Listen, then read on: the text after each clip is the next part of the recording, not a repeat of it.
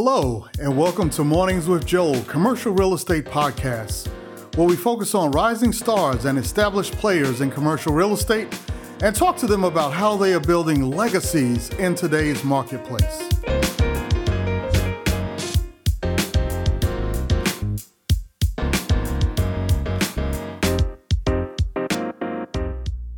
Wanted to welcome you all to the Mornings with Joel CRE podcast. We're very excited today to have a special guest, Mr. William Yowell, Vice Chairman of CBRE, the largest real estate firm on the planet. So, William, welcome and, and congratulations on uh, you being part of, of making that success. You've been there for quite some time. So, if you don't mind, to start us off, uh, just tell us a little bit about who you are and, and what you do at CBRE. Sure, Joel. It's, uh, first, it's a pleasure to be here with you this morning. Really appreciate the uh, opportunity to, to, to speak with you and, and, be on the podcast. Yes, as you mentioned, I've, I've, been with CBRE for over 30 years. It's hard to believe time does fly, but uh, I started out with the company. It was a, a, much different organization than it is today. We were a, a much smaller company at the time, and the Atlanta office was was a much smaller operation. But I've been very fortunate to be with a, a company that's had great leadership and you know grown this this platform to be one of the one of the largest global real estate commercial real estate service providers. And you know my role with the company is uh, I, I, lead our office investment sales practice. Uh, so it's a, a, capital markets business, if you will, and and the, the short of it is we assist owners and investors in commercial properties to uh, you know acquire those buildings and um, acquire and dispose, you know, buy and sell, you know, those properties. And the, the team that I lead here focuses exclusively on office investment transactions, primarily here in Atlanta, but all over the, the southeast, and and also uh, we work on some transactions nationally. So it's a uh, you know it's, it's been a, a, a great career for me, and um, I've got a, a, great team and a lot of really good partners here and, and a, a, wonderful platform in CBRE with regard to, to being able to offer us uh, the support and the, the, the, things that we need to uh, be successful for our clients. Yeah, yeah, no, thank you for that. Certainly appreciate it. And uh, I wanted to to bring up a one point for our listeners. Um, as you know, if you looked at our, our history of guests, is primarily minorities that have done exceptionally well in, in real estate. And uh, there was a specific reason I brought you on, Will, and I want to share that with you. I didn't tell you this before, so you know you might be sitting there saying, "Why me?" You know, but but the thing about it is that oftentimes I think a lot of minorities feel. Well, you know, I, I can't be that guy because, you know, he's he's a white guy. He probably just had a silver spoon in his mouth and his daddy at the country club, you know, got him that position, and he didn't really have to work for it. And I, I kind of want to dispel that myth because, um, you know, obviously we had a chance to meet over the uh, sale of the Bank of America Tower here in Atlanta, and um, just if you can, give us a little bit about your background and how you actually got started. You know, was this just a gift from dad that you became vice chair, or how did all this come about?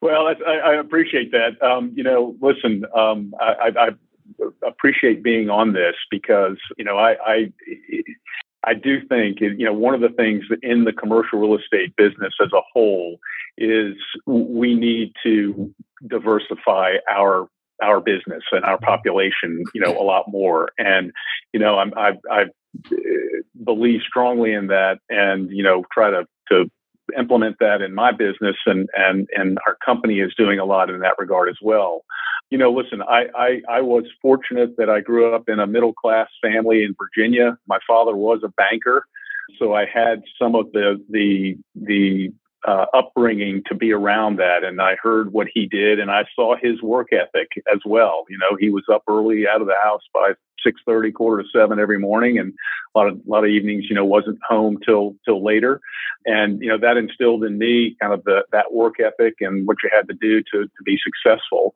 but when I uh, when I got out of school, I, I kind of said, you know, I don't want to be Bill Yowell's son in mm-hmm. the banking business in Washington D.C. area in Northern Virginia, and so I came to Atlanta with just knowing a few people here, some friends from school, and uh, started to try to you know find my way into uh, the the commercial real estate business. I did end up uh, not finding a job there and, and started with a small computer software company at the time. Uh, that was before computers were cool, by the way, yeah. before the whole tech industry was cool. Yeah. yeah. Um, but uh, I had I had an opportunity through a friend of mine who mentioned that there might be some openings at CB. Um, at the time, it was CB Commercial uh, before mm. it became CBRE, and I, I, went in and basically, you know, they, they said, uh, yeah, you, you, know, you, you kind of have the, the base level of skills that we would hire for a, a starting salesperson in, in uh, commercial real estate. And, you, you, know, Joel, they basically, they handed me a phone and a phone book and a desk and they said, here you go. Have at it. and um, really, there wasn't a whole lot of training to it, and yeah. so it was a lot of on the job. And and you know, I, I just uh, I had to try to understand and meet with as many people as I possibly could, my colleagues at CBRE, as well as you know others in the industry and, and just you know work really hard. And it was difficult. I mean it, it, it is not an easy business whether you're on the development side mm-hmm. the principal investing side or the brokerage side the, the services side you know and, and all the different things in between and all the different product types you know, I do office, but there's industrial, there's retail, there's multifamily apartments, there's hotels. I mean, there's just so many different verticals or avenues of this business line. And and so, you know, just it was a, it was a really tough three to four years to get into it. But um, I was, you know, I was passionate about it. I, I loved what I did, despite the fact that the that the income, the money didn't flow as quickly, you know, in the early stages. But I knew that if I if I stuck to it, and with some great support from others uh, around me. I had some really good mentors and very thankful for that. And, and that's what helped me kind of get, get my career going. And then, you know, as I, as it, as it progressed, I, I stayed with it, you know, and I'm probably a, I'm, I'm, I'm a unicorn in the fact that I've uh, uh, only been with one commercial real estate company, you know, my entire career over 30 years, which that's unusual today. And I'm not I'm not you know, I'm not saying that that's the only way to do it because I do think that with change and and you can advance your career through promotions and moving around a little bit from company to company. But but yeah, that's that's a little bit of the you know the my, my background and and how I got into it.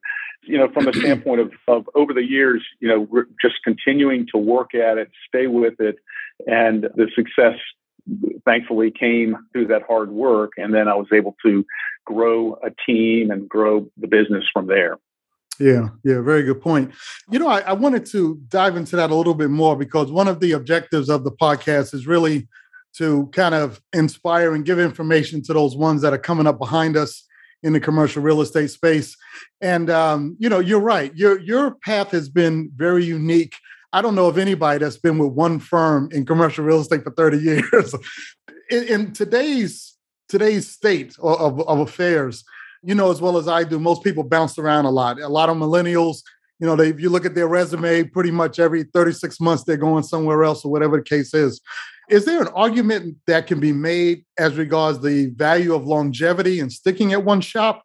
Or do you think that maybe if you would have done things differently, maybe you should have gone out on your own? Or I mean, what, what are your thoughts on that at this point? Because it's kind of, you know, you can go either way. Yeah, no, listen, I think there, there's there are pros and cons, as I said mm-hmm. earlier. Um, I do think that bouncing around, if you will, or you know, changing jobs, there can be benefits to that, but there are also downsides mm-hmm. um, because you you you invariably lose some momentum. The relationships that you have with customers and clients along those lines there's a transition that has to take place. Even if they love you as a professional and a service provider, and I'm thinking about you know my business, but if it's you know even if you're an investor, you're beholden to the capital sources that that provide you the money to make those investments, right? Unless unless you're independently wealthy and and and you know rich and, and you don't need others, but not many of us out there. That's a pretty small small group. So so th- there is, I think, a, a downside to moving from company to company. Early in your career, I think it can be okay because you are hopefully making steps of advancement and learning more.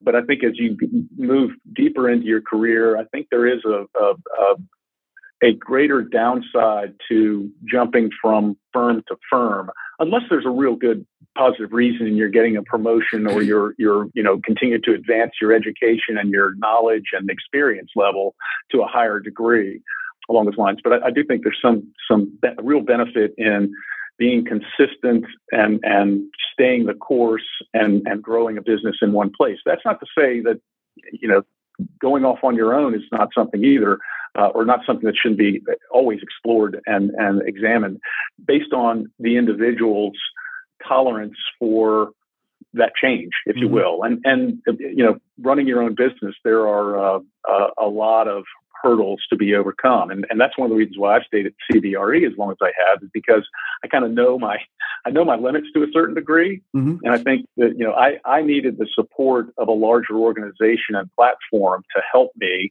I wasn't great at, at, at a lot of the you know the, the, the, business owner aspects you know mm-hmm. running running the business and setting up all of the various accounting and insurance and you know all the many things that come along with with that. I wanted to stay focused on on what i did best which was you know working for my clients and and representing them and their interests uh, along those lines and cultivating a team to support that effort you know around me. Yeah yeah. Well very good point very good point. You know you made mention of a, a, few different things that I think are are profound, and and this number one, knowing yourself and knowing what you're good at and what you're not so good at. You know, that's that's certainly very important. And then also the fact of losing momentum. Uh, you know, that's that's a big part of it because every time you bounce, now all your clients have to say, well, I don't know if I really like that company or if I trust that other company that you're with now. I like you, but I don't know if you're going to have the support that you had at your prior shop. You know, all those things kind of come into play. And uh, as, as CBRE has grown, you know, everybody says, oh, yeah, I know that brand. And they can check that box and then move on with the relationship. So, you know, you, you make some valid points there from that standpoint. So I guess ultimately there, there is no right or wrong when it comes down to that at the end of the day. No, no, you're exactly right. I mean, everybody's going to have both in life, right? And yeah. and there's no right or wrong way about it. And um, you know, by the way, also I think eh, you know there's a lot of people that that say, you know, you can't do that. And and Joel, I'll give you a, a quick little story here, and, and, mm-hmm. this was this was really tough for me. But um, I mentioned that I, I, I joined CB, and uh, a friend of mine had had made an introduction to the company, and and you know, so I was fortunate to get the job. And they brought me on to sell office buildings. And at the time, I was uh, I think 26, 27 years old. I'd been with the software company for four or five years out of school. So they brought me on with very little, as I said, you know, a phone book and a, and a phone and a desk, and said, "Here, go do it." So not a lot of training, not a lot of uh, you know uh, a path to how you go about doing this. Mm-hmm. And so I spent the first month of, of my job trying to, you know, my working there, uh, making a plan, trying to think about, okay, I'm going to go catalog all of the office buildings in this particular part of town. I'm going to go look up, you know, the ownership, who owns all these buildings. And I put this plan together. And then I got up the courage one day to reach out to the, the senior, most senior guy in the office who, who uh, did office leasing. Mm-hmm. I was going to try to sell buildings, and he he he represented tenants and, and landlords in leasing the, the buildings, and he'd been with the company for I don't know twenty some years. He was a you know veteran, a really really strong guy. And I said, okay, I'm going to put this plan together, and I'm going to get up the courage to ask him to go to lunch. I want to buy him lunch mm-hmm. and and present my plan to him, and guess what kind of feedback he would have. So I, I you know did this, got together, we sat down at lunch. I laid out my plan to him. I said, you know, these are all the buildings, these are the owners, this is what I want, you know, what I'm going to do. And I think that, you know, there's, there's a, a, a real positive program here. He looked at me and he shook his head and he said, you're going to starve. and I was like, oh my gosh, what After all that work. that's all that work. And I've just shifted my career. I've just started this new job. And this here's the most, you know, veteran guy that he's he's the smartest one of the bunch. And he's telling me that my plan isn't going to work.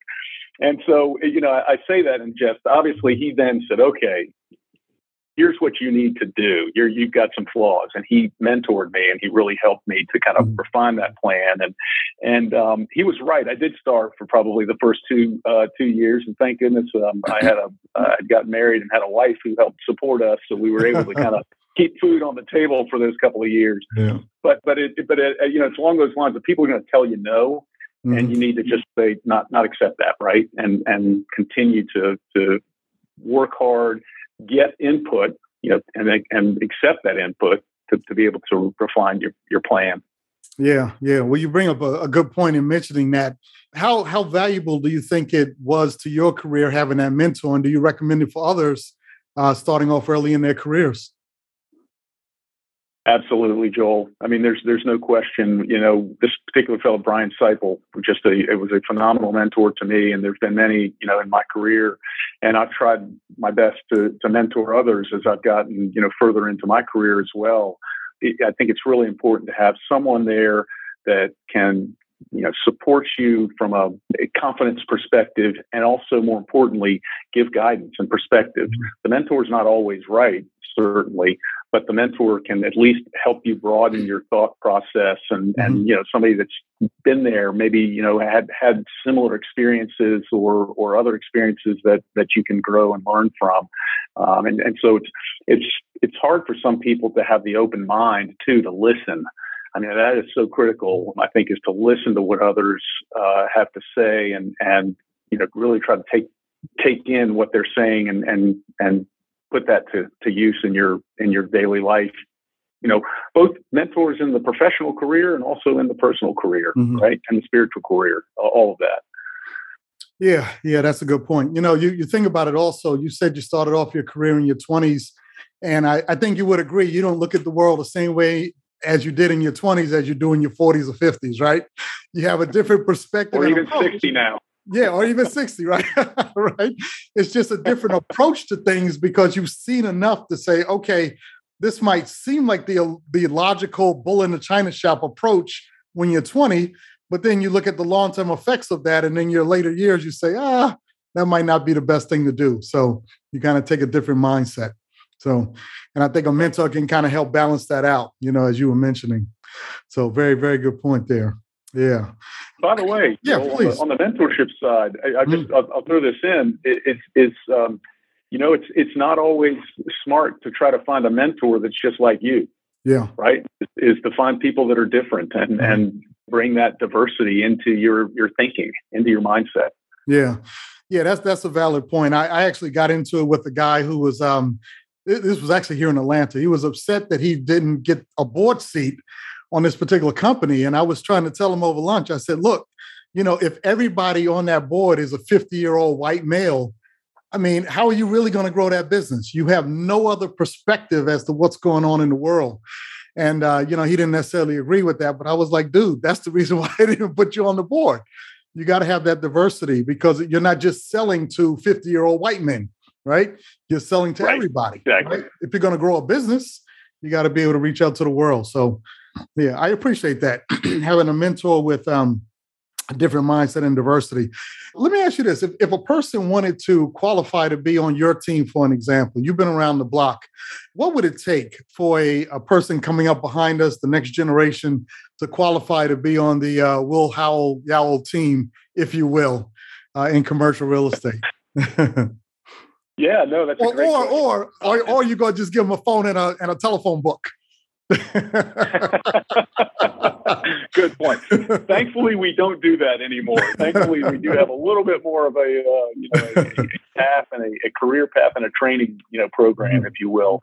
You know, so so in the commercial real estate space, as I mentioned earlier, there's so many options for careers. The career path that, that I've chosen and that our team focuses on is is a an investment investment advisory mm-hmm. path and then program and, and you know line of business. And so we we advise institutional capital sources that are are investing money sometimes on their own account, sometimes on account of others, like a pension fund advisor that has a you know billions of dollars that they're that they're have to manage and, and that they're the stewards to take care of because these pension participants are going to need that money when they retire in the future. Right. And so they want to invest it and get a return and, and grow from there. So, so um, that, that's kind of what our line of business is along those lines. So it's, it's a capital markets, it's a finance oriented job. And so what we look for in bringing new people on board are, are those that have uh, a, a, background in a, an educational background. They don't necessarily have to have experience, mm-hmm. but an educational background and, and, a, and a good sense for numbers. You know, mm-hmm. so finance and or real estate, you know, background degree is kind of what we're looking for.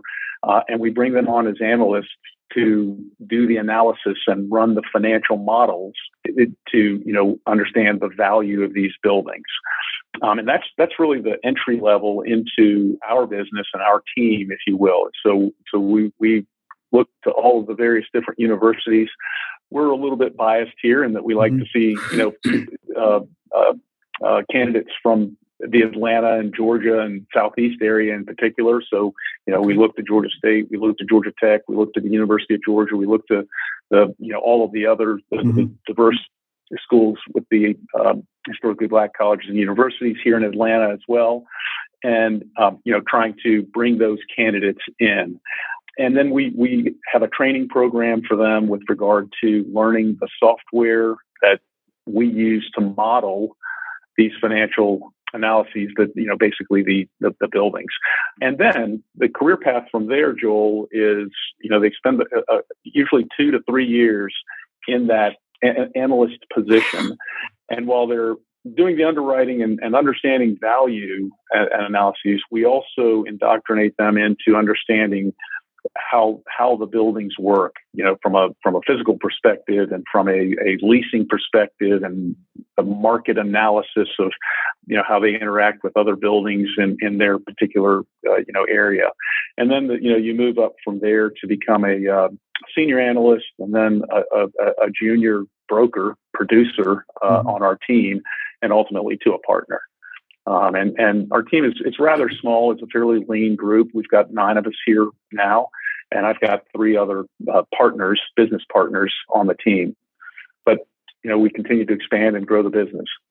Okay, okay, sounds good. I appreciate that information. And yeah. you mentioned earlier that you're you're primarily focused on um, on office, so you're not doing much retail and, and other things these days.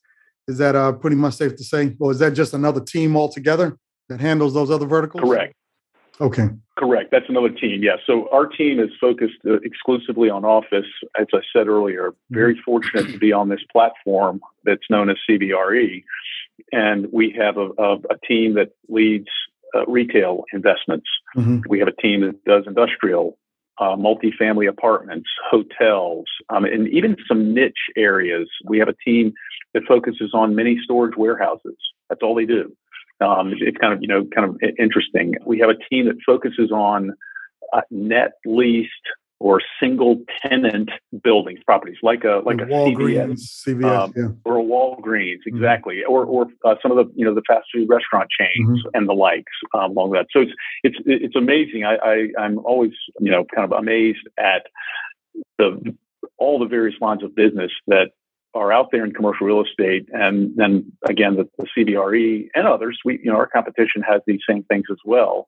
The, you know the various platforms. But in addition to all this capital markets activity that I talked about, you know, about representing buyers and sellers, we also have a, a platform that does debt because debt is what really makes the world go round with regard to these investments. if you think about it, you're putting, you know, an investor is putting down, you know, anywhere from 10 to 40, 50% equity and then they're borrowing the balance. So in a lot of mm-hmm. situations, most commercial assets, it's 60 to 65, maybe 70% of the capital that goes mm-hmm. to an acquisition to, to buy a building uh, is debt. Yeah. And so, you know, it's, the majority is, is coming from a lender. And so we have a whole, whole practice that focuses on, on the debt uh, procurement as well.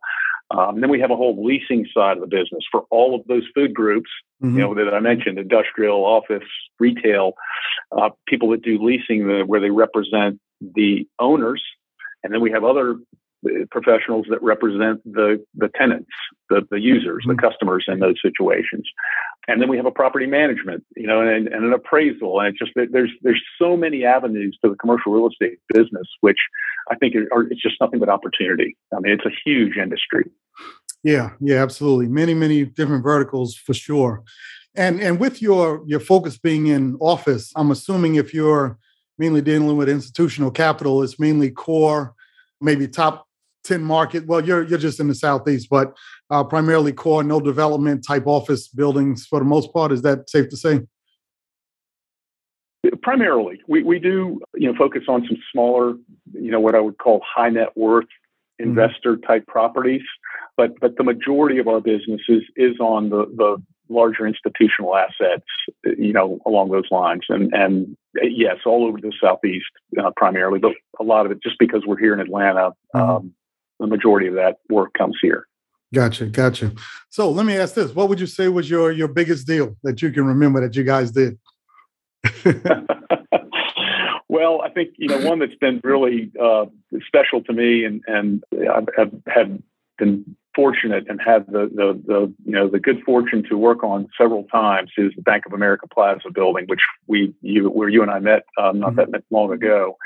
And you know it's an it's an iconic asset here on the Atlanta skyline. It's really known around the country, if not mm-hmm. around the world, as, a, as an iconic building. And we've been fortunate to have represented the seller in the in that in the sale of that building every time it's ever sold uh, since it was developed back in the, the 1990s. Wow. So uh, um, it's first sold in 2006. And we represent Cousins Properties, who was the developer of the building, along with the Bank of America. Mm-hmm. And it was a, a, a real real highlight of my career to have been involved and, and representing them along with our, our full team here at CBRE in that sale. And then we were fortunate to represent the next two uh, owners in their sales, one most recently here uh, earlier this year in February of 2022. And um, it's just, it's, it's, you know, it's a highlight of my career. We've also had some very interesting portfolio transactions. Uh, we represented equity office properties uh, in the sale of uh, the majority of their assets in Atlanta when they were basically selling the company out uh, to Blackstone and uh, it was a, a, very, very sizable transaction and complicated, a lot of moving pieces. It was really 3.3 million square feet, and mm. uh, I believe it was 32 office buildings, wow. all in, in you know one one transaction. And it was a, a huge team effort, uh, a lot, lot of a lot of late nights and, and early mornings working that one, but uh, pretty pretty special. Yeah, yeah, that you talk about moving parts. My goodness, 30, 32 buildings is a lot of work. that is a lot of work, boy, oh boy. Yeah, and and and by contrast, what would you say was your your smallest deal? I know you said you deal with some high net worths and, and whatnot. Just to kind of give us a scope of kind of the uh, the range that you deal in, what, what would be a, a small deal? Yeah, well, you know, when, when I got in the business, as I told you, you know, I had a phone book and a phone, and I was, was trying to mm-hmm. make this uh, make this business start. So you had to start small. I, I wasn't able to, to just jump right into the big transactions, of course. And and you know, we sold my very first transaction. Again, it was being at the right place at the right time and and, and working pretty hard. But it was a when I first got into the business, it was a challenging time, and the the commercial real estate business was undergoing you know a, a, a, bit of a recession, a very deep recession in commercial real estate, and so there were buildings that were actually being foreclosed on by the lenders. The owners could not make the debt service; they couldn't make the payments. Um, the income wasn't there to support it enough because tenants were leaving the buildings or going bankrupt. I mean, it was it was a challenging time. And I was fortunate enough to uh, know of a, a small building uh, near at, the Hartsfield Jackson International Airport. Uh, mm-hmm. You know, our, our, one of the one of the greatest assets of this city, by the way, and that this particular bank was going to be foreclosing on this building. It's a smaller building, and so I just cold called the, the bank and mm-hmm. I said, you know, if if you all are going to take this back and foreclose on it, uh, I'm your man to try to sell the building for you. And when it, the time is right for you to uh, to bring it to market. And sure enough, I got through to the right person, and I was just the right place, the right time. They said, "Yes, we're going to need somebody. Come on over to the bank." And they wow. was here in Atlanta, and so I was down there literally, uh, I think the next morning, and um, you know was able to kind of put that together. And and then they gave me the assignment to sell the building, and I was like, "Uh oh, what do I do now? What do I do now?" you know, I knew that was coming. now, now, I have an assignment. How do how do you actually go sell one of these buildings? You know, right, right. So just a lot of phone calls, and I was I was fortunate to find a private uh, individual um, that, that, was interested. Uh, this was just before the Olympics was coming to Atlanta. So again, I'm dating myself a little bit. This was back in 19 early 1990s, mm-hmm. and he saw the opportunity. Thought that hey, with the Olympics coming, the airport was going to continue to grow. And, and uh, so, anyways, Joel, we, we we were able to, to sell that, and it was uh, um, at the time. It, it, it, I couldn't imagine doing a transaction of three million dollars. It was a three million dollar sale. You know, we we had this individual, uh, high net worth wealthy individual. He was actually from Germany, but lived in Atlanta. And he, he bought the building, and that was kind of the, the first one. So that one's always very special for me. Yeah, yeah. Kind of what got it, it got it all started. Sure, you went out and had a, a good steak dinner after that. So, you know, to make you feel good. Absolutely. Yeah. We celebrated a little bit. We celebrated a little bit. Yeah, yeah. No, that's great. That's great. What would what would be considered a small deal for you nowadays? Like what's the smallest thing that you would even look at? Well, as I mentioned, you know, we've got a, platform here at CBRE, and so our team focuses primarily on the, the larger institutional transactions. But we've got a team of, of the, that works alongside us uh, that works on some of the smaller, what we call private capital, private client, uh, mm-hmm. high net worth group. And generally, CBRE is probably not going to do too many transactions today that are less than five million dollars. But but five million to probably about twenty million is where our, our private high net worth vertical works. And so I have a partner here that, that focuses on those buildings and that size.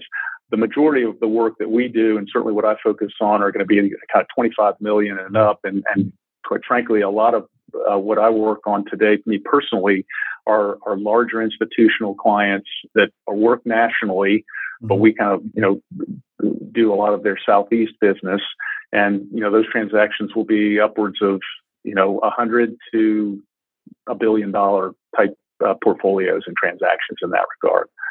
Yeah, yeah. No, that makes sense. and before before people get too excited, you know, we're not like the residential business. We don't get paid six percent commissions on these transactions. the commissions yeah. are, are, are counted in basis points. right, know, right, right. Of a percent. So. Yeah, yeah. No, good point. Good point. Because people might be thinking, "Man, I'm gonna get six percent of a billion dollars. I'll retire tomorrow." No, ain't gonna happen. no, no, not at all. Not gonna happen. Yeah. So one, one thing I, I wanted to um, talk about a little bit, and you kind of opened the door to this, uh, is about the the headwinds uh, with real estate. You mentioned about the headwinds when you entered the marketplace. The Bank of America building, as you know, and we all know, has had some uh, incredible issues over the years uh, as it relates to valuations and tenancy and everything else, and even ownership. The group out of California that owned it for a while.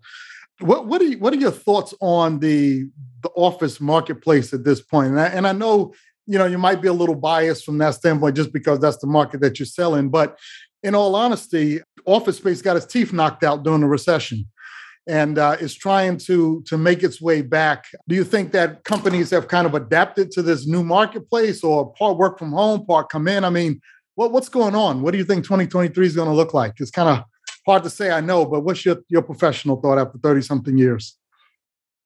Yeah, sure.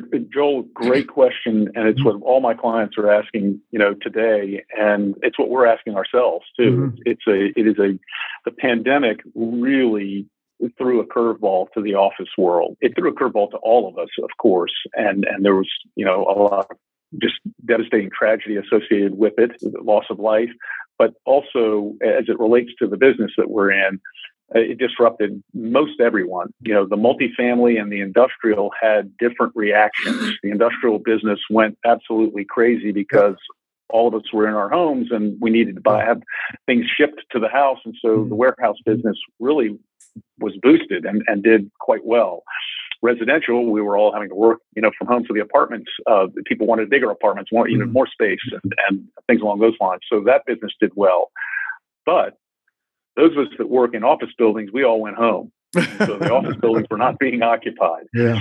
And we then learned that we could work from home mm-hmm. and be very productive and very successful, and that the you know, technology that allows what we're doing here just this morning, you know, on a on a, a, a Zoom call with, mm-hmm. with you know having this meeting, it changed the dynamic of work in the office.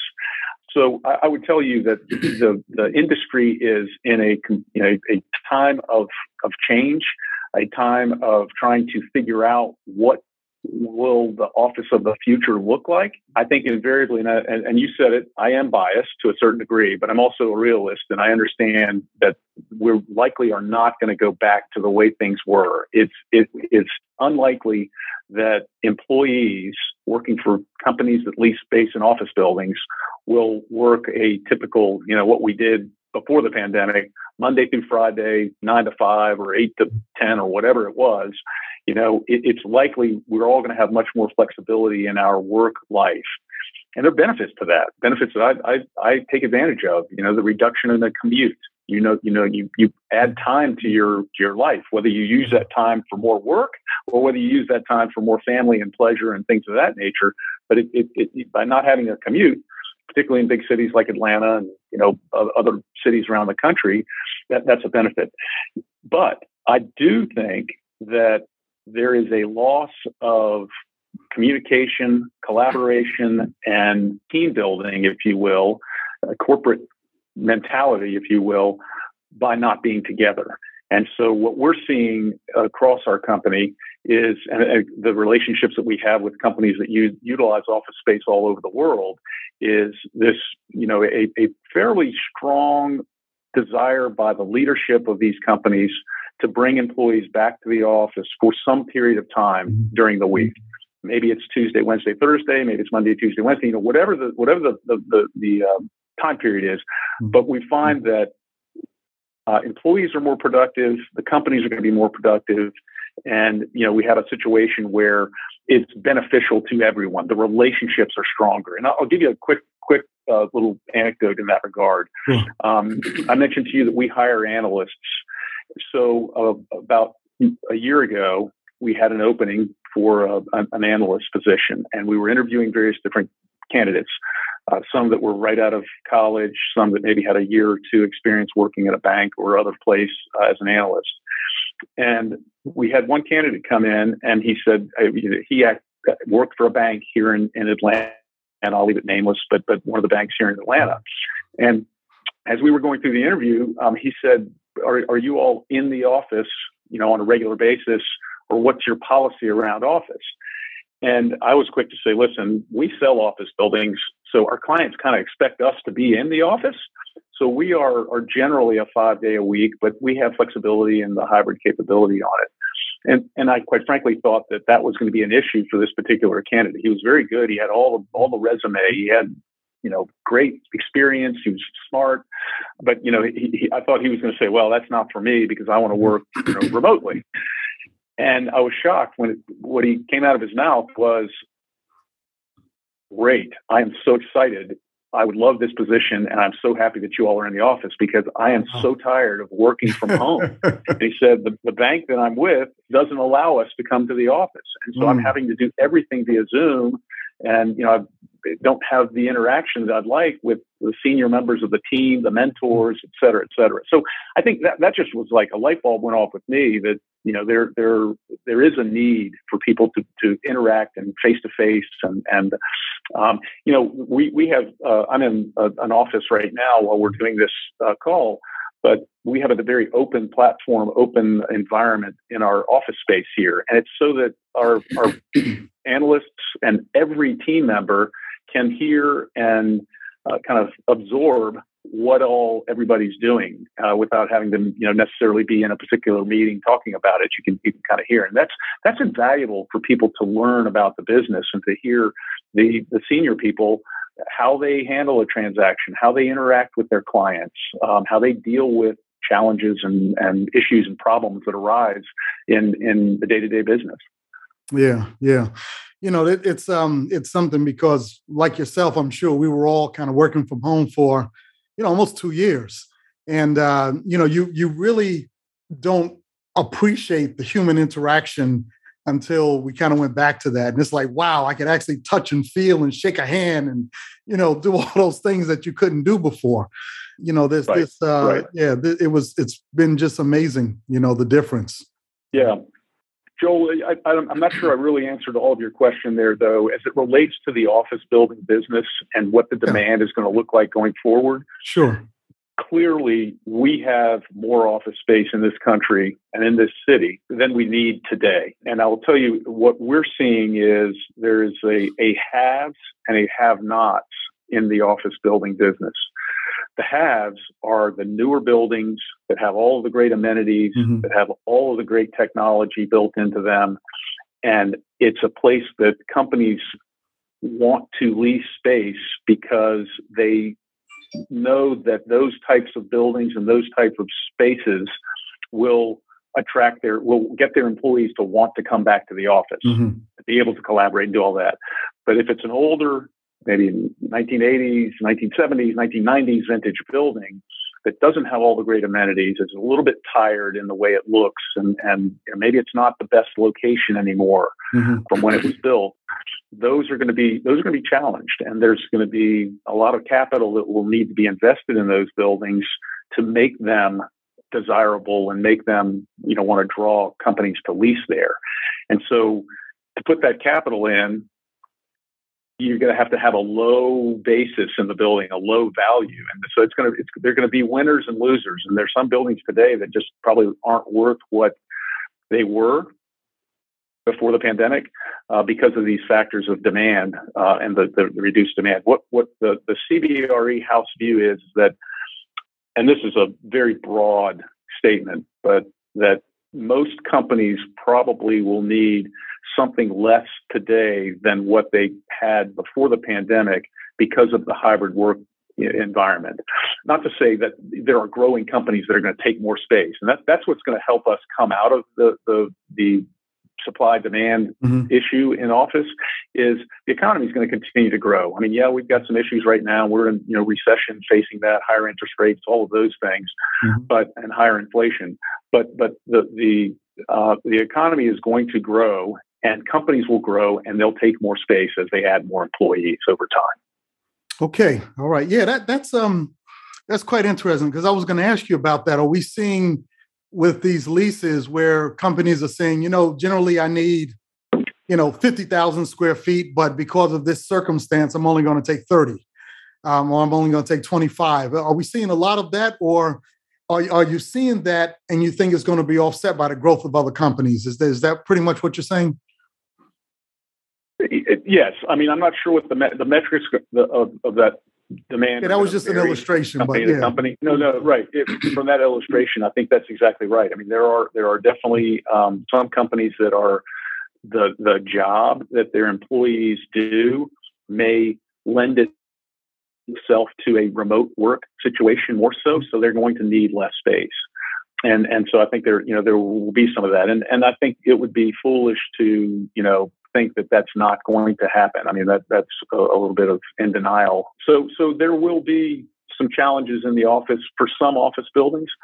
On the, uh, as I said, on the flip side, the the the, the newer buildings and you're still right. You, you, if you drive up and down I seventy five, eighty five, the downtown connector in Midtown, downtown, you know, even in, in, in Buckhead and other places, we're still seeing cranes go up. They're still building buildings, which is is kind of fascinating. It's like, how can they be building a building right now when we don't need as much space? Right. But companies want the newest, and and so you know those new buildings will do will do well, and they're achieving rental rates mm-hmm. that are the highest we've ever seen uh, in in uh, Atlanta.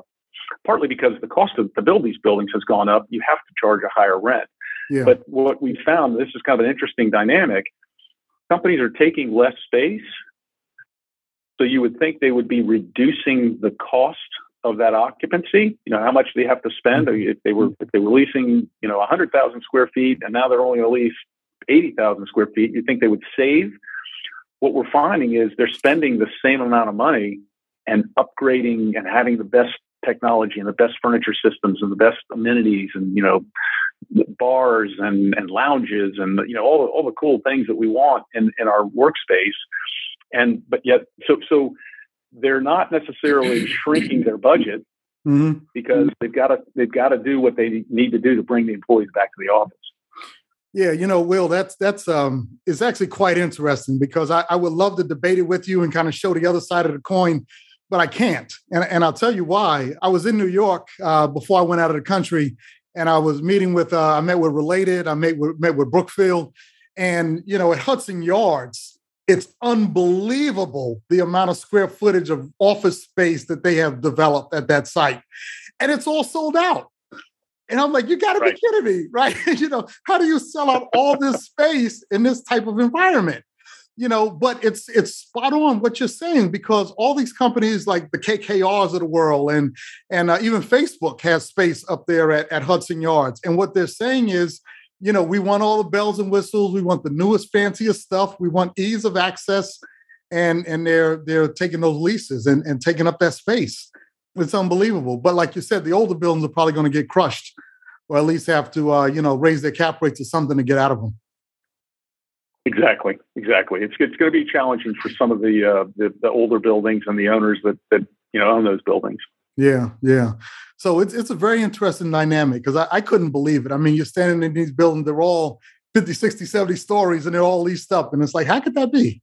You know, some of them pre-leased. Well, look, look at look at Midtown Atlanta. I mean, mm-hmm. look at what's happening in uh, the Tech Square area yeah. of Midtown, where you, have seen, you know, uh, Portman Holdings has developed uh, three or four new buildings there. They're mm-hmm. all fully leased. They've got another new building that's coming up you know, out of the ground right now. Mm-hmm. You know, you've seen Microsoft just, you know, Hines developed uh, two buildings for Microsoft that's fully occupying, you know, fully leasing them. Invesco is going into a new building that, that Granite Properties is developing right now. I mean, it's it's fascinating. It's it's it's not to the scale of Hudson Yards by any means, but, yeah. but we have our own little little Hudson Yards here in Atlanta, kind of in Midtown.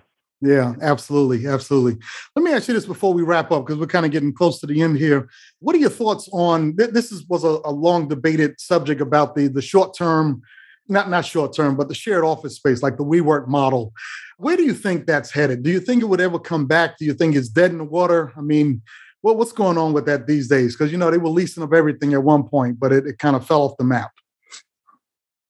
Yeah, listen, I, that's a great question. It's, a, I think, a fascinating topic right now. I actually think the pandemic strengthened the, the co-working office model, interestingly enough, because at least for the near term, I think, you know, the, the industry grew too fast. WeWork grew way too fast. Yeah. They took down too much space. And so, you know, as you noted, there was a lot of issues and a lot of problems with some of those companies. But I think you're going to see those companies do okay and maybe do very well going forward because the flexibility that they offer to these companies that right now, as we just said a minute ago, are kind of in flux. They don't know they, they don't know how much space they're going to need. Are the, all the employees going to come back to the office five days a week or two days a week? And you know, how is this place space going to be needed? So we're finding that a lot of the corporate America, the larger companies, and even smaller companies, small business, like the flexibility that that short term lease availability is at, at a co-working company like a WeWork or an Industrious or or some of the others, mm-hmm. you know, mm-hmm. Regus spaces. So you know, so I think that that co-working is here to stay, and I think that it's uh, you know we've had shared office or office suites as they used to be called years mm-hmm. ago. Co-working is really just kind of a new new brand on it with sure. a, a, a, you know a lot of a lot of cool cool amenities and you know bars and taps, you know, people, you know, you know, being able to get a beer and a drink and whatever, you know, along those lines. And it's a very casual environment. But I, I think it's a, a, a needed uh, amenity right now, and we're finding that that our leasing professionals are telling us that corporations actually like to lease space in buildings that have a co-working tenant in there Oh wow! Because it gives them the flexibility that if they need to, you know, they may not lease as much space mm-hmm. because they know they've got a kind of a, a, release valve. If they need a little bit more space, they can go and just yeah. do a short-term, one-year, you know, or six-month lease with WeWork for the uh, expansion that they need.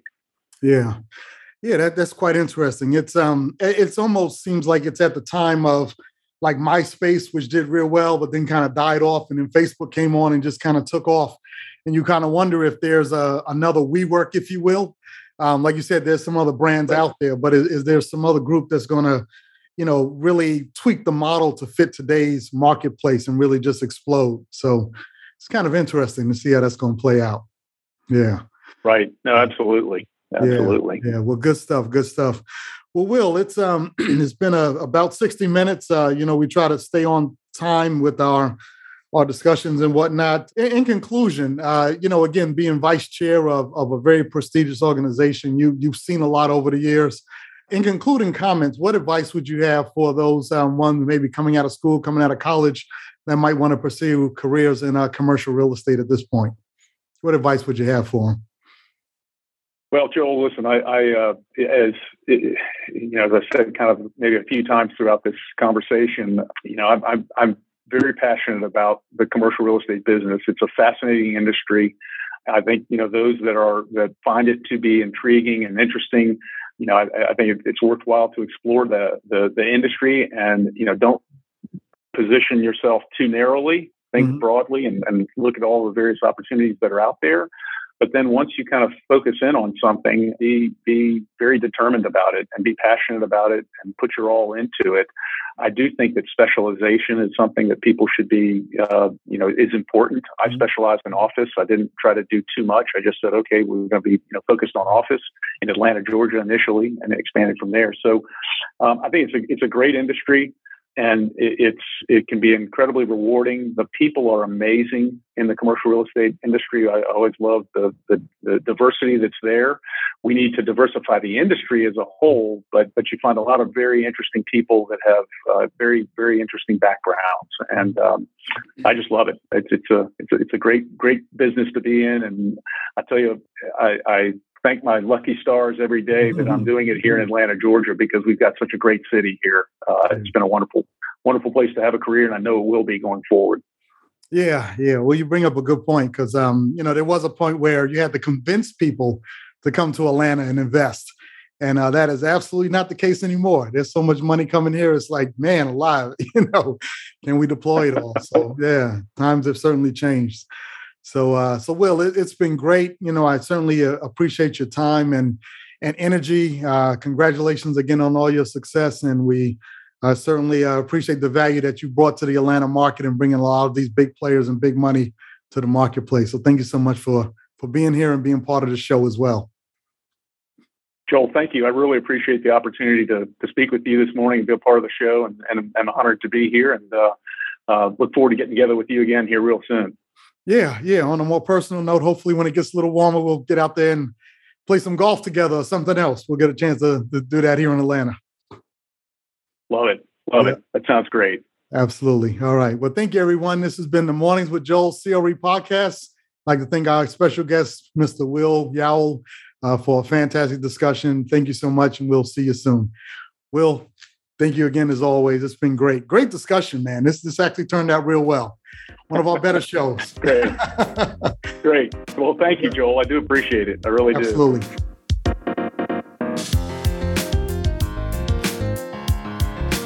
Thank you so much for tuning in to the Mornings with Joel CRE podcast. If you enjoyed today's episode, please take a moment to write a brief review. And as always, continue to invite, share, and subscribe.